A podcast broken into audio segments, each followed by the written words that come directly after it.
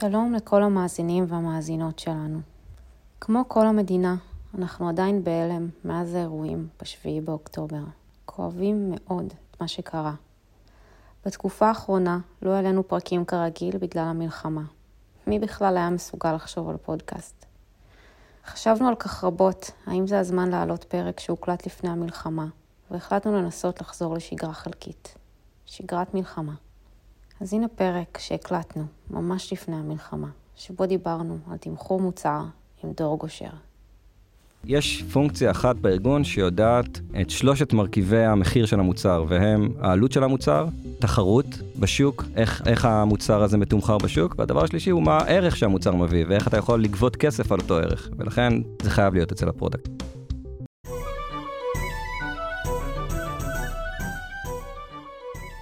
ברוכים הבאים לניהול מוצר גרסת הבמאי. שלומית, מה שלומך? אחר צהריים טובים. אחר צהריים טובים, בני. אחר צהריים טובים לאייל שהבריד לנו, והוא בבית. אה, ושלום לאורח שלנו, דור. שלום, שלום. קליטים כרגיל בגוגל, תודה לגוגל. והיום אנחנו הולכים לדבר על uh, תמחור. דור, תציג את עצמך ככה ממש בקצרה.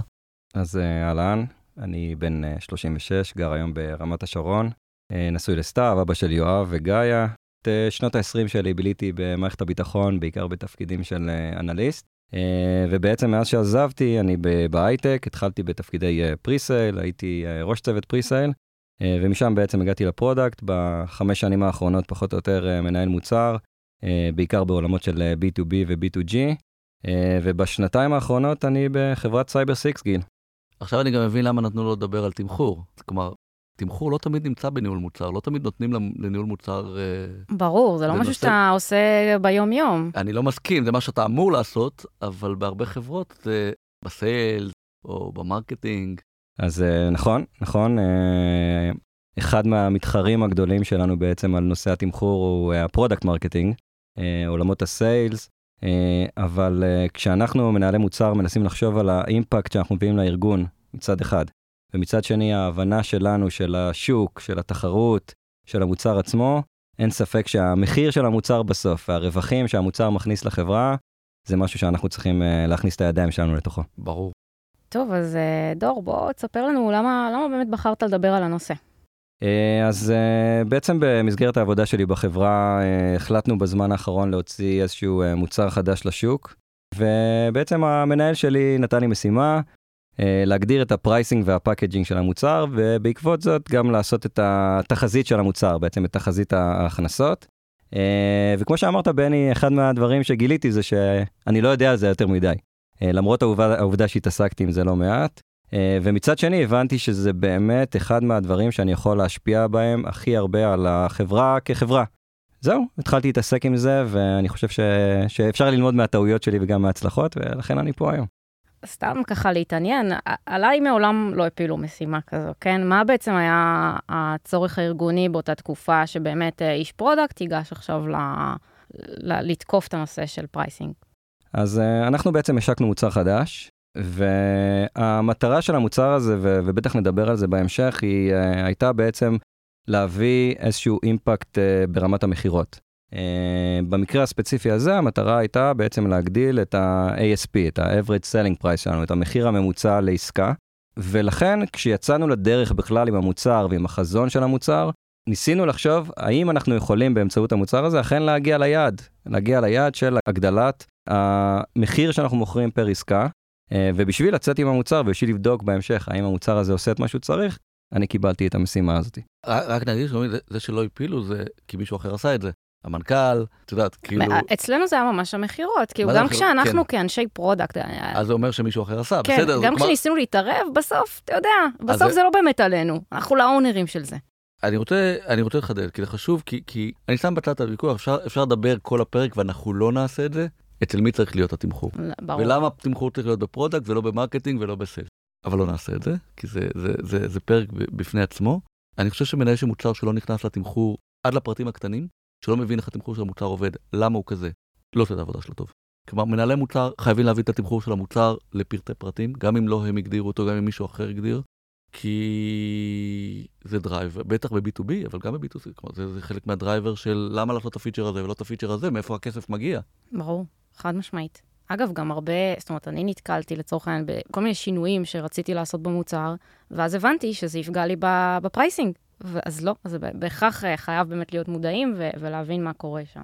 אני חושב שבסוף, כמו שאמרת, כנראה לא נדבר על זה לאורך כל הפרק, אבל uh, יש פונקציה אחת בארגון שיודעת uh, את שלושת מרכיבי המחיר של המוצר, והם העלות של המוצר, יכול להיות שה-R&D יודע את זה גם, יכול להיות שה finance יודעים את זה, אבל ה product גם מעורב בזה, תחרות, בשוק, איך, איך המוצר הזה מתומחר בשוק, והדבר השלישי הוא מה הערך שהמוצר מביא, ואיך אתה יכול לגבות כסף על אותו ערך, ולכן זה חייב להיות אצל ה product לדעתי. אני מסכים. אז, אז בעצם דיברנו על למה, למה צריך אה, שמנהלי מוצר אה, יובילו את התכנון. אז היית רוצה לפרט על זה עוד קצת? כאילו, מה, מה בעצם החוויה שלך, אתה חושב שתרמת כמנהל מוצר ב, בלהוביל את, ה, את המודל הזה? אם אני יורד קצת לפרטים ומנסה לפרוט את אה, איך נראה תהליך כזה ואיפה התרומה של אה, מנהל מוצר שם, אני חושב שכמו כל דבר טוב בצבא, אפשר לחלק את החלק הכלכלי של מוצר לשלושה מרכיבים. אה, המרכיב הראשון הוא בעצם packaging, הדרך שבה אנחנו מוכרים את המוצר. ראשית, זה אומר מה יחידת המחיר שאני גובה. האם אני גובה per מושב, האם אני גובה per אחסון, האם אני גובה per קריאת API. הדבר השני הוא בעצם המודל העסקי. האם אני גובה בתשלום חד פעמי, אני בא עכשיו, לוקח תשלום אחת לשנה, האם אני עושה את זה ב subscription, האם כמו בגוגל אני עושה את זה בצורה של auction, האם אני עושה את זה ב-pay as you go, כל הדברים האלה זה דברים שרק מנהל המוצר בעצם יכול אה, לחשוב עליהם. אה, והסיבה היא בגלל הערך שהמוצר מביא ומי הם הסגמנטים או מי הם ה user ים שאליהם אני פונה עם כל אחד מסוגי המחירים האלה ועם כל אחד מסוגי ה subscriptions האלה. אז בעצם הראשון זה ה packaging של המוצר. אה, הדבר השני הוא המחיר עצמו, ה dollar tag, כמה אנחנו גובים פר יחידה אחת. אה, הדבר הזה בסוף מושפע מהמון מאוד גורמים, אה, מושפע מהשוק, מושפע מהפרסונה שאליה אני מוכר, מושפע מה-willingness to pay, מהנכונות של אותה פרסונה לשלם. והשילוב של שני הדברים האלה ביחד, ה packaging, הדרך שבה אני יוצר חבילות של המוצר, וכל אחד מיחידות הדולר שאני מוכר אותם, ביחד מביאה לתחזית. איך אני הולך למדוד את ההצלחה של המוצר הזה. בגדול גם ה packaging כמעט בכל מוצר מושפע מהשוק. כלומר, בסוף אתה נכנס לשוק שכבר רגיל אה, לשלם אה, בצורה מסוימת. אם לוקח email security, העלות, אנחנו מנתחים אימיילים, העלות היא פר אימייל, ה cost. אבל ה pricing, בסוף זה לקוחות שמשלמים על תיבות אימייל. הם לא, כלומר, בסוף זה פר user פר חודש, אין מה לעשות. זה מה שהשוק רגיל לשלם. הסיכוי שתוכל אה, לבוא לו עם מודל אחר, זה מבלבל אותם, זה עכשיו לחשוב אחרת, זה לא מה שהם רגילים. אז יש חברות שהצליחו לעשות איזשהו distortion בעניין הזה, לצורך העניין חברת Snowflake, באו עם מודל תמחור חדש לגמרי והצליחו, אבל לרוב, אני מסכים איתך, השוק רגיל לקבל מודל של מושבים, או מודל של API, קריאות API. אה, לא, יש, יש שווקים שזה, אני לא אמרתי שכל השווקים הם per user per seat, אבל כל שוק יש לו את, ה, את המודל שלו. אם אתה בוחר Cloud Computing, אז זה כן פר ריסורסים. אני חושב שמה שגיליתי בנוסף על מה שאתה אומר, שלא רק השוק רגיל למכור משהו מסוים, אלא גם אנשי המכירות שלך רגילים למכור משהו מסוים. אבל זה יותר קל לשנות. אז אה, לא כל כך קל, לא כל כך קל. אנשי מכירות, בעיקר בעולמות הסייבר, שמאיפה שאני מגיע, רגילים למכור דברים בצורה מסוימת, וללמד אותם למכור PLG, או את אנשי ה marketing שלך ללמד אותם לעשות את זה, זה גם משהו שצריך לקחת בחשבון כשאתם אה, הולכים לעשות את המחיר ואת ה packaging אה, שלכם. אז, אה, אז בעצם הזכרת אה, את העניין של אה, שצריך לשלם על המוצר ושיש פקג'ינג, איך בעצם אתה קובע את כל, את כל הדברים האלה?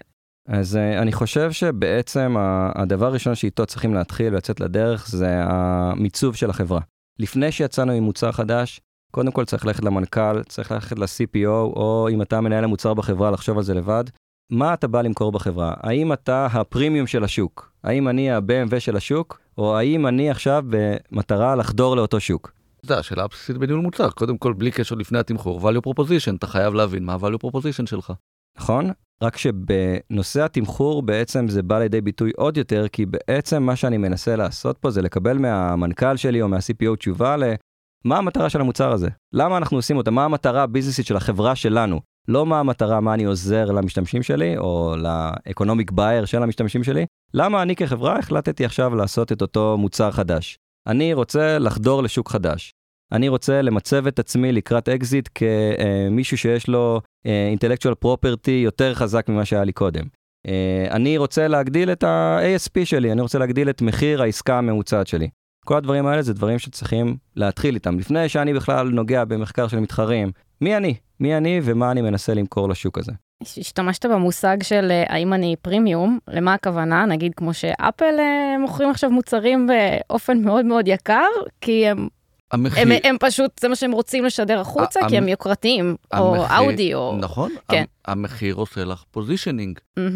למחיר יקר יש יתרונות מסוימים, למחיר זול יש יתרונות מסוימים. צריך position אחר, איזה לקוחות מפסידה, איזה לקוחות מרוויחה. ברור, זה מייצר... אה, אז בעצם לפני שאני מתחילה את כל התהליך, אני צריכה לבוא, לשאול מי אני, מה אני רוצה לשדר כלפי חוץ. האם אני רוצה לשדר אה, איזושהי חברה שהיא יוקרתית, או שהיא יותר עממית כזאת, באה למכור משהו יותר פשוט וזול. או שלא, בכלל זה לא מעניין אותי הפרמטר הזה לצורך העניין. כמו ש... את יודעת, כשדיברנו על roadmap, דיברנו, בונים roadmap, קודם כל עושים אסטרטגיה ו-go to market, אז גם פה. כלומר, כדי לקבוע תמחור, קודם כל צריכה להבין מה האסטרטגיה, מה ה-go to market. אני חושב שאם אני לוקח את זה מהתעשיות הישנות, אז אפל זה חצי תעשייה חדשה, אבל אם אני עכשיו אה, BMW או אאודי, ואני אה, בונה רכב חדש, המושבים שלי יהיו מושבים שהם בהכרח יותר יקרים מהמושבים של אה, חברת אופל. כי אני רוצה למצב את עצמי כחברת הפרימיום, אני מוכר לקהל מסוים, לשוק מסוים, ולכן כשאני אצא עם רכב חדש, גם אם אין שיפור ברכב הזה, אין מנוע מיוחד, אבל אני אעשה את המושבים הכי טובים, כי זה המיצוב שלי בשוק. ואיך זה מתבטא בעולמות הסייבר? אז בעולמות הסייבר, גם פה אתה אה, תלוי בדרך שבה אתה אה, מנסה להיכנס עם המוצר הזה. אם אני עכשיו אה, חברת ענק, אפל, אה, שרוצה להיכנס לתוך עולם הסייבר, האם אני רוצה להיות בתוך הנישה הספציפית של הסייבר שלי הכי טוב בתחום? או האם אני רוצה להכניס את המוצר החדש הזה כחלק מסוויטת המוצרים שלי, שאמורה להשלים לי עכשיו תמונה כוללת ולעזור למשתמש, אוקיי, אתה יכול לקנות גם firewall וגם אה, endpoint detection וגם threat intelligence, כולם יהיו פחות או יותר באותה רמה, או אני עכשיו המומחה בתחום, אני ה-endpoint detection הכי טוב שיש, תקנה אותי, את השאר תסתדר בעצמך. אם אני אתן דוגמה אותנו, אה, חברת סייבר ששמה לעצמה detection כ-value proposition, אנחנו עושים את ה detection הכי טוב בשוק. אני מסתכל על המתחרים והם נותנים חבילות, בבסיס חבילת detection פחות טובה, אה, בפרימיום זה detection יותר טוב, אז אני שאני נותן את ה detection הכי טוב, לא יכול בחבילות תמחור שלי לעשות את זה, כי ה-value proposition שלי הוא detection הכי טוב, איך אני אמכור detection לא טוב? אני צריך למצוא שיטות אחרות לחבילות תמחור, סתם כדוגמה. זה איך ה-value proposition משפיע על התמחור שלך. לגמרי, למרות שכנראה הרוב אה, מכוונים להיות אה, מומחים בתחומם, הכי טובים, לא, אבל גם בתחומם יש כל מיני, יש כאלה כן. שנותנים, אומרים, אני אתן לך את החבילה הכי רחבה. Mm-hmm. אוקיי? כלומר, כל אחד מוצא את ה... אגב, יצא לי להתקל במוצר, לא קשור, אה, זה אה, מזרנים, סבבה, שהם פונים לקהל צעיר. מה זה אהבתי את זה? כאילו, הם, הם אמרו, אנחנו פונים לקהל צעיר, וכל הקטע שלהם זה שזה אה, נקרא מזרני פנדה, הם מגיעים בקופלים יפה כזה, ואז הם נפתחים ככה על, ה, על המיטה בצורה מאוד פשוטה, וזה מדהים, הם כאילו מיצבו את עצמם. והם לא יכולים להיות המזרן הכי יקר. בדיוק, הם, הם לא יקרים, הם לצעירים, וכל נכון? המוצר וכל המכירה וכל זה שהם עשו שם, זה מדהים. וזאת בדיוק הסיבה שמנהל המוצר הוא זה שצריך להיות שם. כי מי מכיר את המשתמשים יותר טוב? אה, מי מכיר את אותם צעירים שרוצים את המזרן המתקפל הזה, או מי מכיר את המשתמש שעכשיו רוצה לקנות סוויטת של מוצרים יותר טוב ממנהל המוצר. אז בעצם הגדרנו את היעדים. אוקיי, לקחנו את המנכ"ל, הושבנו אותו, את, אה, את ה-CPO, הגדרנו מה המיצוב, למה אנחנו עושים את המוצר הזה. אה, והדבר השני, הלא פחות חשוב, הוא בעצם מחקר השוק. עכשיו, אנחנו אה, כמנהלי מוצר בעצם עושים תמיד מחקר שוק.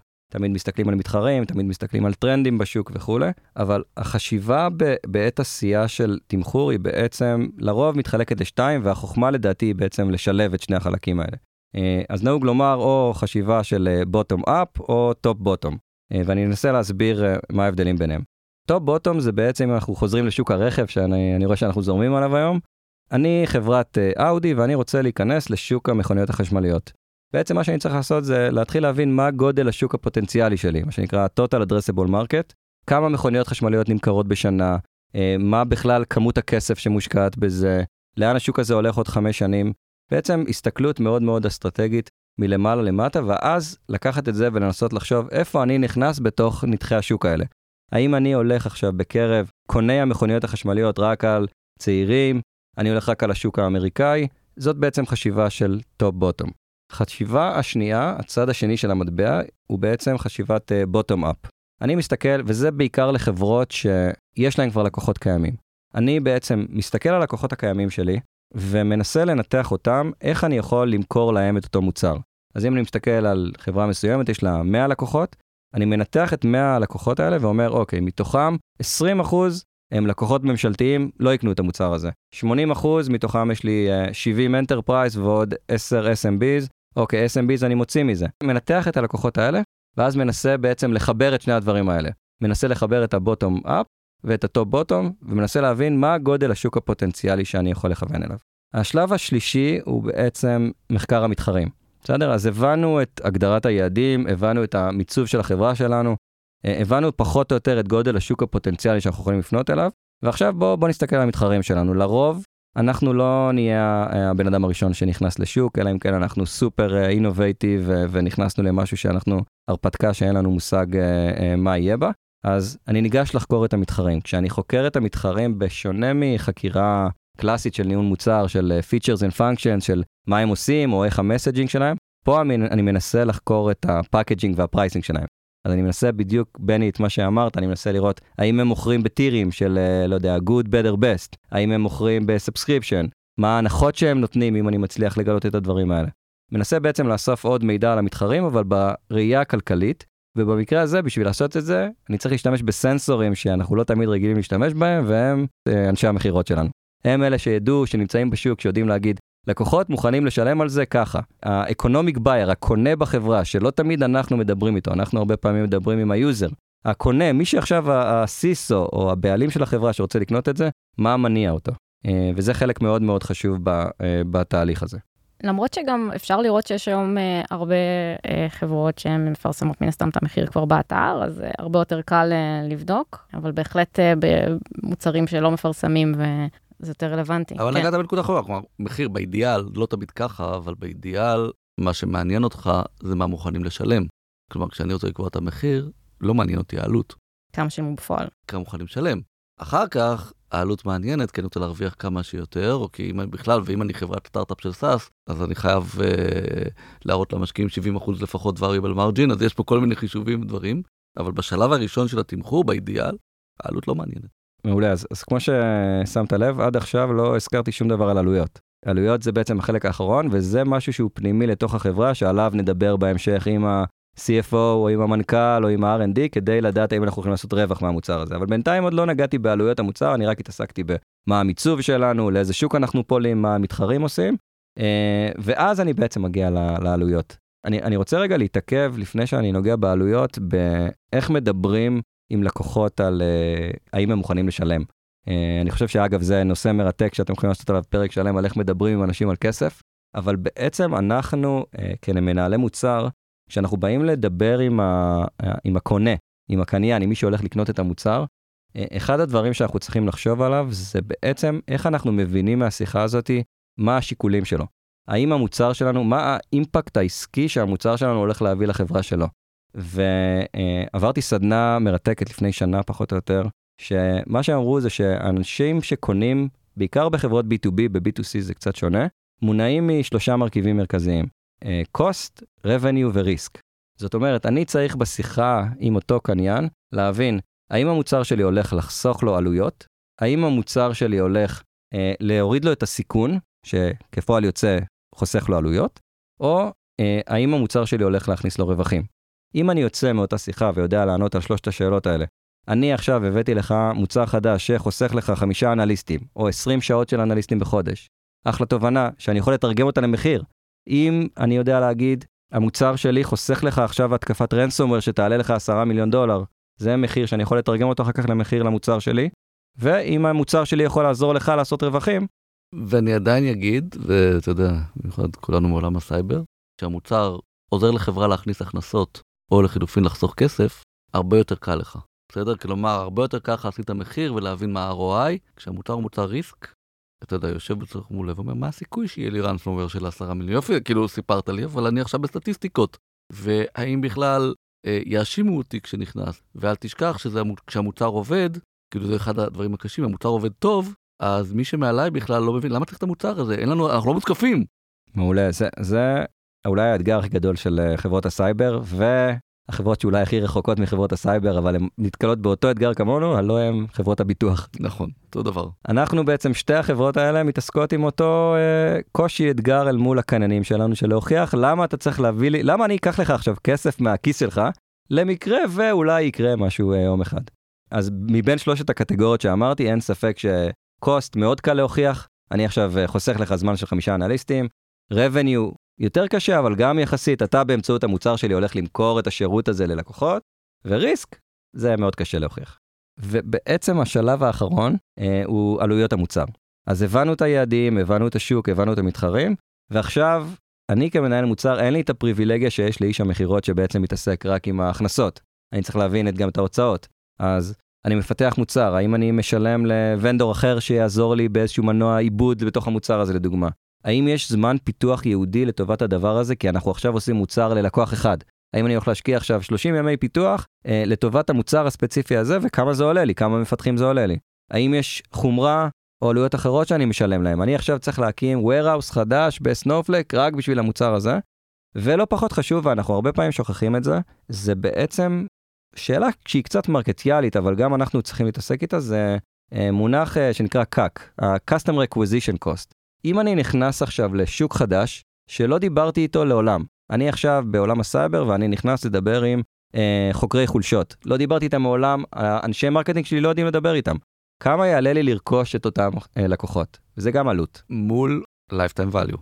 בסדר? כלומר, כמה בעצם ייכנס לי מלקוח כזה, וזה גם, זה חישובים אה, מורכבים. האמת שהם לא כאלה מורכבים, בני. אה, אתה יודע זה. תראי, ב-B2C זה הרבה יותר קל, כלומר יש לך יותר כמויות, יש לך הרבה יותר, זה הרבה יותר מוחשי. אה, ב-B2B, במיוחד בשלבים ההתחלתיים שאתה מתמחר את המוצר, כאילו שזה מוצר כן, חדש. כן, lifetime value אתה צריך לקוחות ניחוש, בשבילו. זה, זה מורכב, זה ניחושים. צריך פה גם איזשהו לייפטיים. כן, כן, אנחנו כן. uh, עכשיו יוצאים עם המוצר, יכול להיות שאני מוכר את זה subscription שנתי, אבל uh, מישהו במזל יקנה עכשיו subscription לשלוש שנים של מוצר חדש. נדיר. בגלל זה תסתכלי, במיוחד חברות SaaS, לא סתם אמרתי קודם, מסתכלים בשלבים הראשונים שהחברה עדיין מפסידה, מה שמעניין הרבה פעמים זה דווקא ה-operational cost, בסדר? ה-variable margin על הכסף mm-hmm. הנכנס לעומת אה, העלות, ופחות ה-cost of acquisition ופחות ה-lifetime value, זה דברים שיותר ב growth, כן. שבהם כי, כי, ולמה? כי את יודעת, כי אחרי הרבה שנים שעשו מלא סטארט-אפים, הגיעו למסקנות של איך סטארט-אפ, איפה, איפה אתה עושה כסף ב long term ואיפה לא. אז, אז בעצם יש... אבל גם מוצר חדש, כמו שאתה אומר, אז, אז אולי צריך להתייחס לזה כמו סוג של uh, סטארט-אפ, כן? נכון. כן? זה, אז, ה, אז זה הנתונים שמסתכלת ונכון, עליהם. ונכון, ויש practice בשוק שאומר, אוקיי, אם אתה ב-70% variable margin SaaS, אתה במקום טוב, וכשתהיה מספיק גדול אתה תרוויח. ואם אתה במוצר חדש, אם אני מסתכל על ה-Customer Acquisition Cost, יש פה, גם בעולמות ה-B2B, אגב, בסייבר זה מאוד מאוד חזק, אם אני נכנס עכשיו לשוק חדש שהוא uh, מנוהל רק על ידי channelים, אני חייב לדעת למכור דרך uh, צ'אנלים. זה אומר שהחברה עכשיו צריכה לגייס אנשים שהם יודעים למכור לריסלרים ולא ללקוחות הקצה. יש פה משמעויות שהמנכ"ל, ה-CFO, איש המכירות הבכיר, צריכים להבין כשיוצאים עם אותו מוצר, כי אחרת הוא לא יצליח. ואתה יודע, בתמחור, כלומר בתמחור ובדיסקאונטים וכולי, יש פה בעצם שיקול של איזה סטארט-אפ אני, אה, ומה האורך נשימה שלי. כלומר, האם עכשיו אני צריך להגיע לברייק איבן תוך שלוש שנים או תוך שמונה שנים, זה יכול להשפיע לפחות על התמחור הראשוני, כלומר, במיוחד אתה מסתכל על חברות גדולות, אתה יודע, אה, אמזון, אתה יודע, אלה הענקים הגדולים, אז הם יכולות להרשות לעצמם, אומרים, אני מסוגל להפסיד שלוש שנים בשוק, העיקר שאני אזכה ואני, אתה יודע, את הכסף אני אביא עוד שמונה שנים. אז זה שוב מחזיר אותנו למיצוב. אני יוצא לדרך, המנכ"ל אומר לי, תשמע, אתה יש לך עכשיו אורח חיים של שנה, אני מוכן להפסיד כסף. תמכור במחיר ממש נמוך, רק כשניכנס לשוק הזה, לעומת עכשיו חברה ש-BMW לא תמכור פחות מ-200 אלף דולר, לא ימכרו, אין, אתה לא תמכור את זה. אה, זה, זה, זה בדיוק חלק מהעלויות שאתה צריך לקחת בחשבון. אוקיי, okay, אז דיברנו על התמחור עצמו, ובעצם אה, הזכרת קודם פקג'ינג למוצר.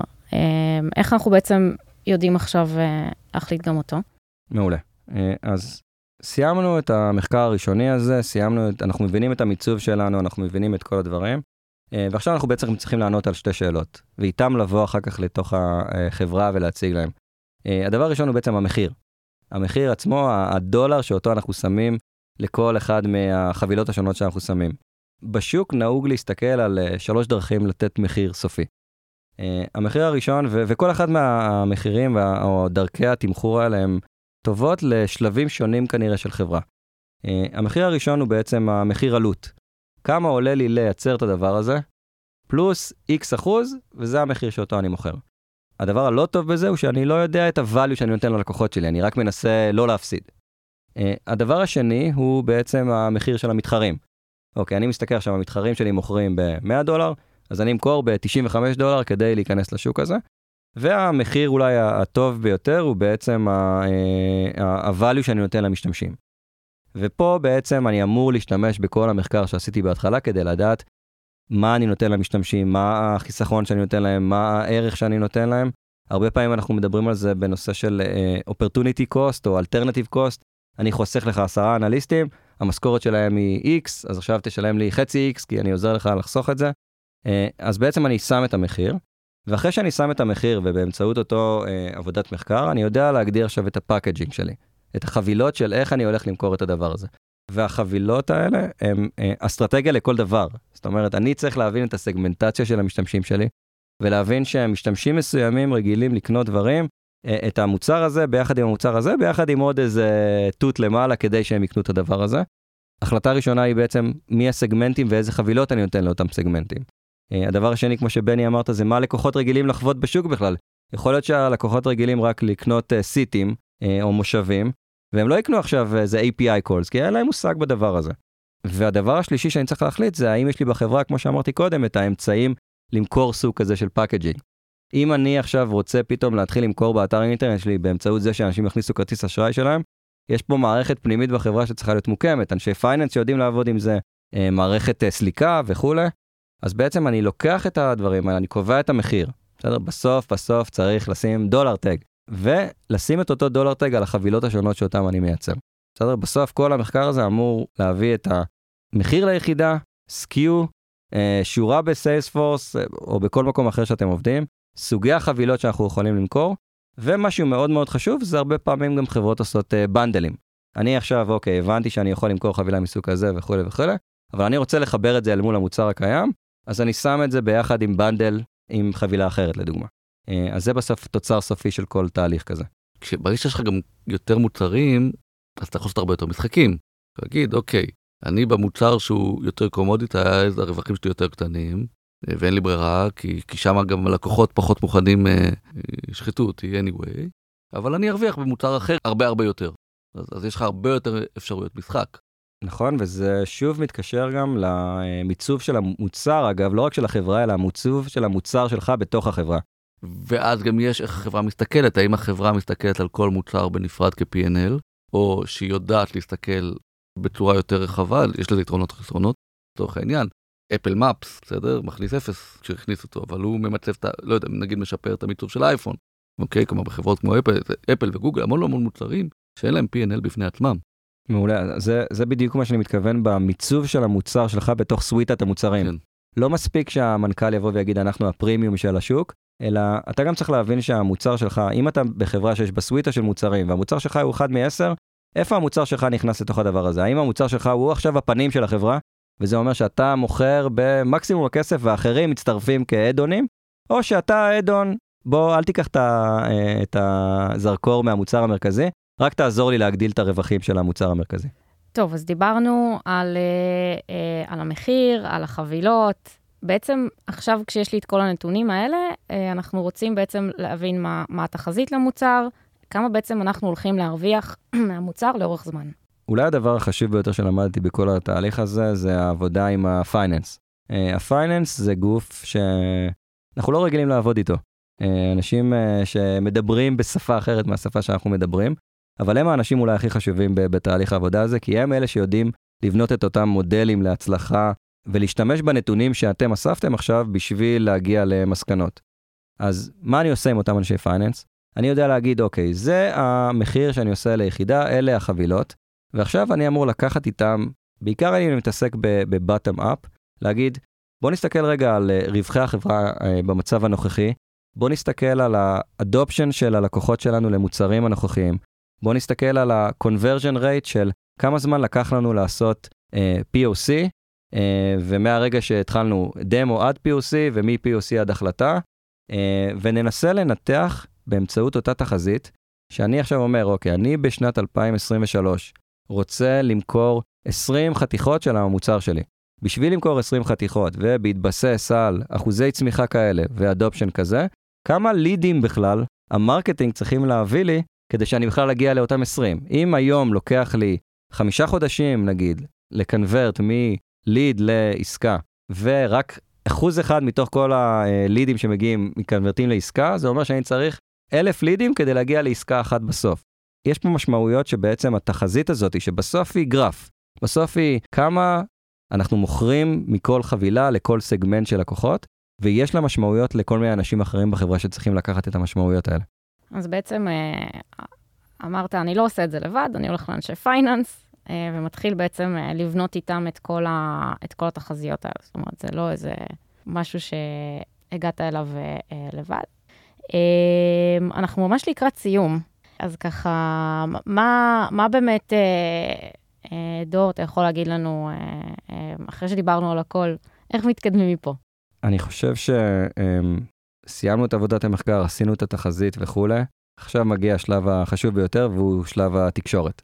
אנחנו עכשיו צריכים לדבר בתוך הארגון את הדבר הזה, וצריך להבין שהשוק זה דבר נחמד, אבל החברה שלי בסוף כשאני מתעסק במחירים, אני נוגע בכיס של אנשי המכירות.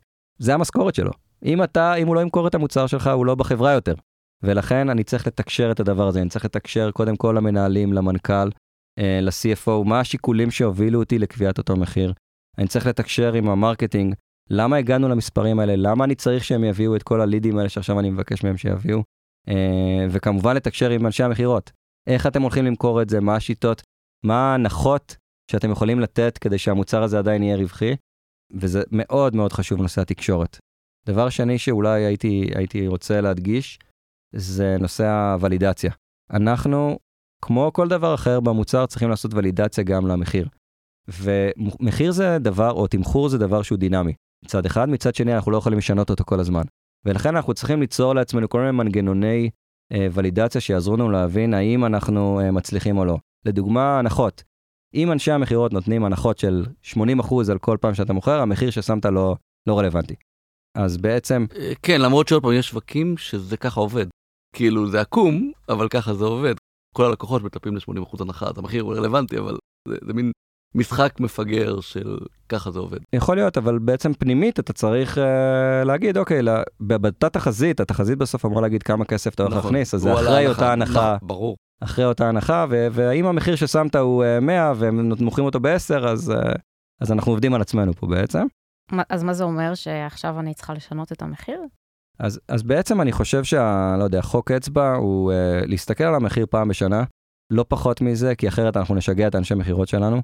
פעם בשנה ולהגיד, אוקיי, בואו בוא נראה מה, מה קורה.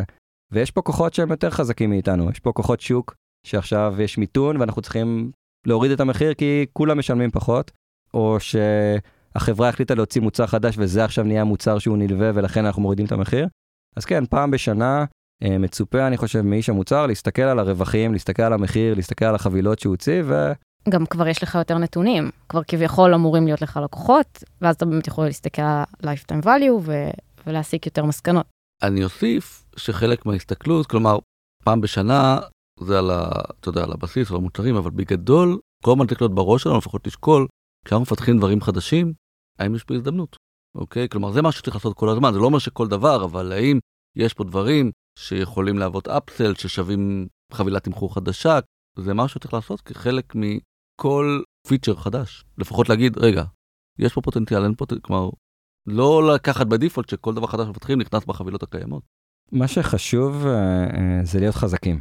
להיות חזקים בשנה הראשונה, כי לא תמיד, ובעיקר ב-B2B, המוצר uh, מתרומם ומצליח בטירוף, וכשזה לא קורה על ההתחלה, מתחילים, אה, האדמה מתחילה לזוז, והדבר הראשון שרוצים לעשות זה להוריד את המחיר. אז אנחנו צריכים להיות חזקים אל מול השוק, להבין מה קורה, ו- ולבדוק את זה רק אחרי שנה או אחרי תקופה מסוימת, רק אז להתחיל לחשוב האם לעשות שינויים. אגב, גם זה יכול להיות להעלות את המחיר, שבהתחלה נתתי מחיר ממש נמוך, כי אני רק רוצה להשיג לקוחות, זה קורה הרבה בסטארט-אפים, ואז פתאום, רגע, אולי אני יכולה כבר uh, לגדול מפה. שזה היתרון של להסתכל, אפרופו מה שדיברנו, של מחיר עם הנחה משמעותית, זה היתרון, זה לפעמים לא נועל נכון. אותך. כלומר, המחיר הוא 5 דולר, אבל קיבלת את זה בדולר, כי אתה אלה אדפטר. אבל בעוד שלוש שנים אני אעלה את זה. הגישה הזאת של לתת מחיר עם הנחה לפעמים יכולה לעזור לך. לגמרי. טוב, אז אנחנו צריכים לסיים. אני אשמח כזה לשמוע, דור, איזה משהו אחרון לסיום, דגש שהיית רוצה אה, להעביר מסר לכל מי שמאזין לנו, למי שגם אולי היום הוא איש מוצר שלא מתעסק בפרייסינג, איך הוא יכול אה, להיכנס לזה? אז uh, אני חושב שאנחנו כאנשי מוצר ב- בישראל בעיקר התרגלנו uh, לרוץ מהר מאוד לעבוד עם הפיתוח ועם פיצ'רים ולבדוק את הדברים האלה. Uh, ואחד מהדברים שהוא שדיברנו פה בהתחלה הוא uh, uh, שהפקרנו אותו בצד קצת זה כל נושא התמחור ו packaging וכולי. ויש פה השפעה מיידית על המוצר שלכם. זאת אומרת, אם המחיר, אתם לא תהיו מעורבים בו, ואם ה packaging אתם לא תהיו מעורבים בו והמוצר לא יצליח, מן הסתם אתם תהיו אחראים על המוצר שלא יצליח, ויכול להיות שההצלחה או הכישלון נבע מזה שהמחיר היה גבוה מדי, או שהחבילות לא התאימו, או שפנינו לשוק אה, אה, לא נכון. ולכן חשוב מאוד שתיגעו בזה. והדבר השני שרציתי להגיד זה שזה, האמת, להפתעתי, כיף. יש פה אסטרטגיה של ממש, חשיבה אסטרטגית של איך לשים את המחיר הנכון. איזה חבילות צריך לשים? האם אתה שם, אין קוראים, האם אתה שם עכשיו uh, good, better, best כזה, חבילות של 10 דולר, 20 דולר, 30, ולאיפה אתה רוצה, ואיך אתה רוצה לעשות conversion בין החבילה הקטנה לגדולה וכולי. יש פה ממש אתגר business־י ששווה לכם להיכנס אליו לדעתי. בני? אני חושב שהזכרנו את זה בעוד כמה פרקים, אז אני חושב להתחבר, עוד פעם, אני לוקח מה pricing למה, באידיאל, בסדר, אנחנו כמנהלי מוצר, באמת, אה, יש לנו saying הרבה הרבה יותר גדול ב business, ב pricing, בכל הדברים האלה, אבל גם אם לא ומה לעשות בארץ, ואנחנו יודעים, ובעיקר ב-B2B, לצערנו, הרבה מנהלי מוצר מכל מיני שיקולים של איך בנו את החברות, בנו אותם לא product oriented, בנו אותם sales oriented, רבים לא מעורבים בדברים, כלומר, או לפחות זה לא בתחום אחריותם, אל תוותרו. אתם אולי לא יכולים לקחת את האחריות אליכם, אבל אתם חייבים להיות מעורבים בזה. אתם חייבים במינימום להתעקש ולהבין איך ה business עובד. בסדר? איך המוצר הזה מוכר, מה ה-revenue, כלומר מנהל מוצר שלא יודע לדקלם איך, את יודעת, איך נראה ה-revenue שלו, איך הוא מורכב, בעיניי הוא לא יכול לעשות את העבודה טוב שלו. הוא, הוא יושב ועושה מטחנת פיצ'רים, אבל זה לא, אתה בסוף, זה, אתה בסוף עסק. אני חייב להוסיף משהו אחד רק uh, לסוף. כמובן. בעקבות מה שבני אמר. Uh, אנחנו הרבה פעמים אומרים את האמירה של ה-eat your own dog food, שבו נשתמש במוצר שלנו בעצמנו ולראות מה זה. אני ממליץ ומאתגר, תנסו למכור את המוצר שלכם. תעלו לשיחת דמו כמו איש מכירות ותנסו למכור את המוצר שלכם, ואז תראו לגמרי, מה לגמרי. המחיר שאתם יכולים לשים שם. eat your own sales food. אני ודור נפגשנו בכנס, אה, ובכנס מאוד, בכנסים מאוד מוכרים את המוצר, אה, ושם, לפחות על המוצר שלנו, פתאום גיליתי מה זה למכור אותו. ולי כ product זה מאוד מאוד תרם להבין את המכירה, והאם זה בכלל קל, קל למכור. אה, לא נכנסתי לעלויות, שזה לא נושא הפרק, אה, אבל כן, זה איכשהו התחבר לי. טוב, אז תודה רבה, היה ממש ממש מעניין, אה, וזהו, נתראה בפרק הבא.